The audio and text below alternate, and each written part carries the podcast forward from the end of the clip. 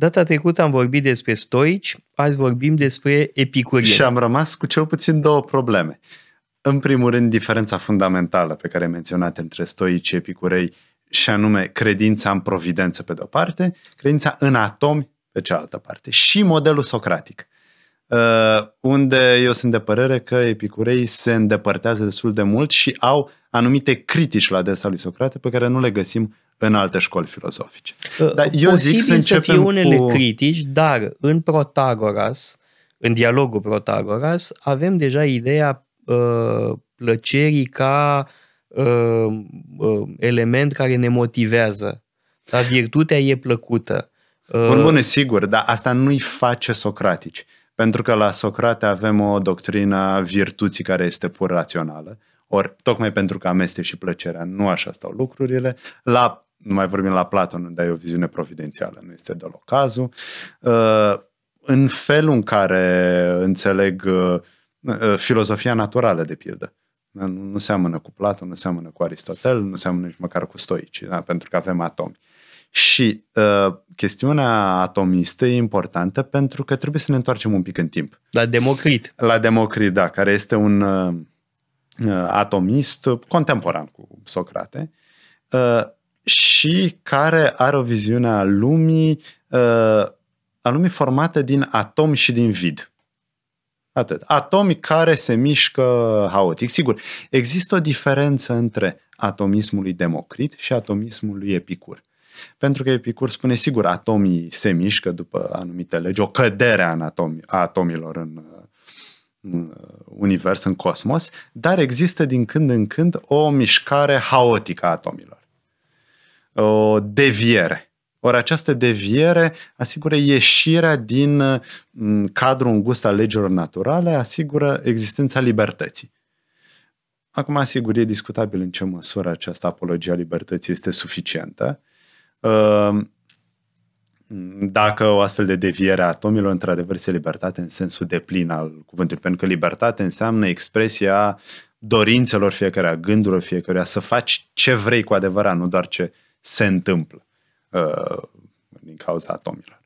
Acum, atomii sunt elemente care nu pot fi divizate. De asta sunt... Înseamnă individ. Da, uh, ceva și acum, ce este dacă mergi la restaurant uh, în Grecia, primești pe nota de plată da. atom. Da. scrie atom, adică atâția consumatori. Da, uite, asta nu știam. Uh, ceva ce nu poate fi uh, tăiat, și mai mult, deci este o cărămidă, este cărămida fundamentală a Universului. Și tot ceea ce știm noi, oameni, animale, obiecte, tot este format din atomi care sunt compuși în anumite feluri. Ori, epicurie, cred că acesta e un gând foarte liniștitor. Pentru că înseamnă că nu trebuie să te temi de uh, zei care îți împotrivni și nu trebuie să te temi de mm, fenomene supranaturale. Nu, totul este natural, totul ascultă de anumite legi, sigur, cu excepția libertății umane. Um, de aici, epicurei vin cu ideea că există o, un fel de medicament pe care ar trebui să-l practice toți oamenii. Uh, medicamentul împătrit. Eu n-aș zice că toți oamenii. Uh, viziunea epicuriană e una profund elitistă. Bun, că în, practic, în practică, sigur, nu toți oamenii. Dar oricine vrea să fie fericit, trebuie să aplice acest medicament împătrit. Adică, eu cred de... că e o viziune destul de dezabuzată în privința prostiei omenești. A, sigur, nu sunt optimiști care să zică că toată lumea va reuși să Și ei nici nu sunt prozeliți, nu vor să convertească lumea la doctrina lor. Mai există momente de prozelitism, de pildă un poet roman pe nume păi, Lucrețiu, da, Lucrețiu care vrea să convertească sigur, un aristocrat dar asta roman. e diferența, aș spune, între Lucrețiu și uh, Epicur. Epicur, da. Epicur nu își propune așa ceva. Uh, de dar hai să spunem care e medicamentul împătrit. Că așa, hai să vorbim despre da. medicamentul să împătrit. Să nu-ți fie frică de zei, să nu-ți fie frică de moarte. E un argument celebru care spune că atunci când eu sunt aici, moartea mea nu e aici și când moartea mea e aici, eu nu mai sunt aici. Deci de ce să mă tem de ceva ce nu voi întâlni niciodată? Uh, după aceea, durerea este ușor de evitat, pentru că de multe ori noi suferim din cauza proiecțiilor mentale, nu a durerii propriu-zise. Și plăcerea este ușor de obținut. Dar atenție, o plăcere rațională, nu este vorba de orice fel de surse de plăcere. Din contră, plăcerea epicureilor este una ascetică. Una care limitează... Da, e ușor de obținut. Ușor de obținut. Adică te, exact. te bucuri cu puțin. Când o să te bucuri că mănânci pâine și bei apă, atunci vei fi cu adevărat epicureu. Nu când... Uh, ai nevoie ai, de stridii, de, de, da, de mâncăruri negre, rafinate, de șampanie. Da, da. De nu știu ce vin. Nu, atunci nu ești epicurean, ești hedonist. Sunt lucruri diferite. Deci epicureii sunt ascetici. Este o plăcere ascetică, de fapt plăcerea este absența durerii. Uh, și mai e ceva, prietenia. Da? Uh, la epicurieni avem uh, de a face cu o practică a prieteniei. Bun, al și la Aristotel n-am evocat asta că n-aveam timp, însă în etică avem acele două magnifice capitole despre prietenie. Da? Prietenia de dragul plăcerii, prietenia de dragul utilității și prietenia de dragul virtuții. Iar epicurienii practică această prietenie filozofică și trebuie să evocăm grădina lui Epicur. Deci e foarte interesant ce uh, fondează, care este gestul fondator al câtorva mari uh, filozofi. Platon fondează o școală la el, la moșie, în afara orașului. Practic întoarce spatele orașului pentru a crea o școală de cadre pentru renașterea de după prăbușirea democrației, care în viziunea lui n-avea cum să nu se producă. Ehm, străinul Aristotel uh, obține, grație fondurilor uh, uh, pe care le obține de la mm. Filip al II-lea, Macedone. de la Antipater, de la alți potentați, da? creează un institut de cercetare, da? obține granturi pentru institutul lui de cercetare în Atena, în oraș. Isocrate de asemenea are o școală în oraș. Stoicii. Stoicii însă se adună în agora. Mm. Pentru că stoi, ă, stoa, stoa, stoa înseamnă portic, galerie comercială. Și acum se spune stoa Lafayette, da? galeriile Lafayette, așa se spune în uh, greacă. Da? Și se adună uh, în uh, jurul uh, porticului, uh, adică în inima orașului, la, uh, în agora. Uh, ei sunt filozofi implicați în cetate, prezenți în uh, cetate. Bun, sigur că e și un accident, poate, dar spune ceva. În timp ce epicurienii se retrag într-o grădină. Atenție, grădină, nu moșie. La Platon avem moșie, pentru că Platon este un mare aristocrat, în timp ce Epicur nu e cine știe ce mare Sigur, nu e Rosarento, are o, are, un loc. Are și el acolo da. o, o, o mică grădină, da? unde da. se adună cu prietenii, stau de vorbă, cea mai mare plăcere este să stai de vorbă cu prietenii și să guști uh, plăceri senzoriale moderate, da? să bei o leacă de vin, uh, mai mănânci o smochină, brânză, da, o, dar nu mult. Da, o smochină, da. o brânzică, un vinișor, nu mare da. lucru.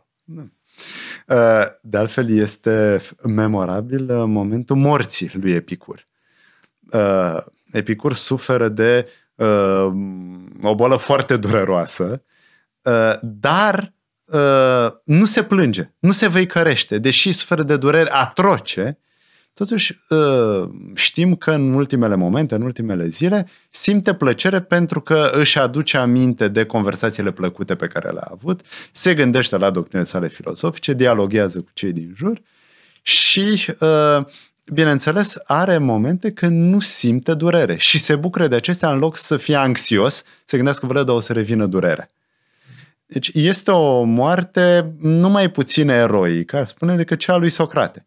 Sigur, Socrate este condamnat la moarte de cetate. E, e mai cu panaș. Epicur este condamnat la moarte de natură, de cursul Uite, firesc na, al naturii. În episodul despre uh, stoici am uitat să evocăm moartea lui Crisip. uh, ăsta este favoritul meu. Crisip, al treilea mare scolar uh, uh, stoic, a murit de râs. Da? Pentru că stoicismul nu înseamnă să fii încruntat, îmbufnat, uh, posac. Da, iată uh, pe Crisip care moare de râs, în timp ce Epicur are dureri teribile și le depășește prin amintirea plăcerilor trecute și în special a plăcerilor intelectuale, pentru că plăcerile intelectuale sunt uh, cele mai adevărate, cele mai autentice. Și mai e ceva de spus despre grădina lui Epicur și anume este o societate mult mai democratică decât ce avem de pildă la Aristotel sau la Platon. Uh, în grădina lui Epicur pot fi și femei de pildă. Sunt și femei. Pe când la Aristotel și la Platon, la Platon nu, mai ales la avem Aristotel. pe Diotima, adică Un figura Diotima e o feminină. poveste. Da, e o poveste, dar e o poveste care spune ceva. Apoi în La Mele... Aristotel nu, la Diot, la Platon, într-adevăr, femeile teoretic au un loc. Și în, În legile practică. spune că femeile trebuie să primească fix aceeași educație La ca fel și în băieții. Republica. Spune Da. același lucru și în legile Da. și în Republica. Uh, Dar în practică, și Platon și Aristotel sunt tributari uh, timpului lor. Ceea ce înseamnă că se axează în primul rând pe cetățenii liberi atenieni. Da, pe ei vor să educe. Ori femeile nu erau cetățeni atenieni. Pur și simplu așa funcționa societatea. Ori Epicur, pentru că nu pune atât de mult accent pe politică, deci pe cetățenie, nu este atât de mult interesat de statutul mm, cetățenesc, statutul financiar, nu-l interesează. Da, Însă acum uh, vedem fenomenul ăsta și în școala cinică. Da? Crates cinici, da. are o uh, tovarășă de viață la fel de filozofă ca el. Da? Deci uh, problema relațiilor între uh, bărbați și femei e regândită uh, de diferitele școli uh, uh, filozofice. Asta Și nu-i cred că e puțin firesc lucru. pentru elenism, pentru că nu se mai pune atât de mult accent pe implicarea civică, întrucât cei care conduc statul acum sunt cei care conduc imperiile. Deci nu prea ai acces da, la cu ei. toate astea, Contează lumea interioară. Am văzut cu asta și toate la astea, Menandru. La... Stoicismul, deși uh, suntem în perioadă elenistică, uh, practic uh, democrația e pusă între paranteze, uh, totuși recomandă implicarea uh, în viața uh, uh, socială. Uh, Pentru că ține de uh, datoria pe care o avem ca oameni față de semenii noștri. În timp ce epicurienii consideră că avem o singură viață și că este stupid să ne o uh, irosim uh, cu obligații imaginare. Acum trebuie făcută distinția între Epicur, de la care, din păcate, mai avem doar trei scrisori și Exact. câteva ziceri, la câteva fragmente. Și Lucrețiu. Da, Lucrețiu este roman, mm, secolul I înainte de Hristos, și la Lucrețiu avem o teorie a implicării politice. Nu este o teorie politică, nu este un tratat de politică, nu este un tratat al Constituțiilor, a regimurilor politice, dar avem nevoia totuși de implicare. Pentru că dacă o să avem uh, pe conducători care sunt lipsiți de orice educație filozofică, aceștia vor face alegeri proaste și nu numai că vor fi ei nefericiți, dar vor fi, vom fi Da, și dar noi este pe cale o de implicare consecințe. indirectă. O implicare indirectă, Da. sigur. Nu este, nu, Lucrețiu nu vrea să conducă Că Republica Romană. Pe, da, pe când la uh, stoici avem și posibilitatea implicării directe. Da? Uh, filozoful care acționează uh, politic, în timp ce un epicurian politician e o contradicție în termeni. Acum rămâne de discutat care uh, metodă este mai înțeleaptă, implicarea directă sau implicarea indirectă. Există argumente, cred, în favoarea Mai e un aspect pe care amândoror. nu l-am uh, evocat, și anume în antichitate epicurienii erau mereu acuzați de ateism. De alminte Dante uh, preia această acuzație în uh, Divina Comedie. Uh, epicurienii întotdeauna au spus că ei nu sunt atei. Dacă ei cred în zei, acceptă zeii, dar uh, consideră că zeii nu intervin în treburile omenești. Adică nu există providență. Revin la această idee fundamentală. Da, există zei, uh, într-un anume sens, noi înșine putem deveni uh, zei, cred că e o, un Asemeni aspect mai zeilor. puțin uh, luat în considerare al epicurismului și încă ceva, spun epicurienii, nu există viață de apoi. Ei sunt foarte categorici în această uh, privință, spre deosebire de stoici, unde există totuși o idee poate destul de vagă a nemuririi. Vagă și intelectualistă. Dar uh, uh, la Nu uh, supraviețuiește epicurieni, categoric nu. Avem o singură viață și esențial este să nu o trăim prostește. Uh, pentru că uh, la epicurieni e foarte important să nu-ți faci rău cu mâna ta. Pentru că oamenii suferă din prostie. Da, Uh, e un asta pasaj celebru este la Lucrețiu esențial. despre uh, cum toate suferințele pe care ne le imaginăm care exista în Hades și în cazul nostru în iadul creștin, de fapt există în mintea noastră și sunt răsplata, sunt pedeapsa pentru toate prostiile noastre și pentru toate viciile noastre. Dacă am scăpat de anxietăți, de vicii, de griji, atunci am scăpat și de aceste suferințe. Bun, acum aceste două aspecte pe care le-am evocat acum, așa anume negarea uh, vieții de apoi și acuzația de ateism, explică de ce textele epicuriene uh, sunt atât de puțin cunoscute. Uh, de la Epicur ne-au rămas uh, trei scrisori și câteva fragmente. Mai avem uh, niște fragmente care au scăpat miraculos cele ale lui, lui Filodemos, Filodemos din Gadara. Da. Care, la Herculaneum au fost acoperite în urma Exact. Și Lucrețiu, evident, care a fost, care a fost descoperit în secolul XV. Și mai sunt niște inscripții, Diogene exact. din Noi Noua da, da. Da. Pe scurt, școala epicuriană este foarte puțin reprezentată. Ori Epicur a scris enorm. Mm-hmm. Da? Diogene la ne spune că a scris o bibliotecă întreagă. Unul dintre cei mai prolifici autori antici. El da, și Crisip. Da, el și Crisip. da. da. E, uh, asta se explică prin faptul că aceste acuzații au rămas uh, în uh, mințile oamenilor și, uh, uh, mă rog, uh, creștinii care copiau uh, manuscrise au considerat că, că trebuie să evacueze mă rog, sau doctrină. că nu prezintă interes, okay. da? că e o prostie au, și că Au fost nu... și câteva legende răutăcioase răspândite despre Lucrețiu de pildă, că ar fi luat o poțiune de amor și că a nebunit și în scurtele intervale când își mai recăpăta luciditatea, mai scria la poemul său spre natura lucrurilor, ceea ce, bineînțeles, este doar o legendă fantezistă și uh, denigratoare.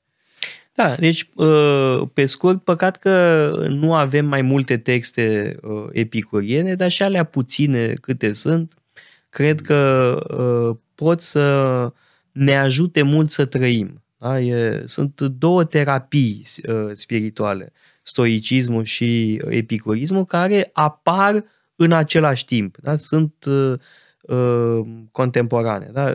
Zenon și Epicur sunt contemporani, Uh, și nu întâmplător au apărut în același timp. Da? Este o nouă epocă, epoca elenistică, uh, sunt școli de filozofie uh, evident diferite, poate chiar opuse pe anumite subiecte, dar care au un aer de familie.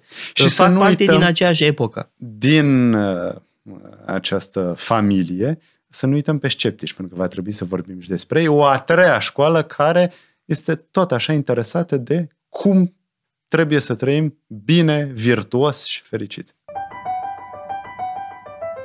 Uitați-vă pe site-ul paleologu.com, avem o sumedenie de cursuri pasionante și mai cu seamă o pleiadă de lectori excelenți.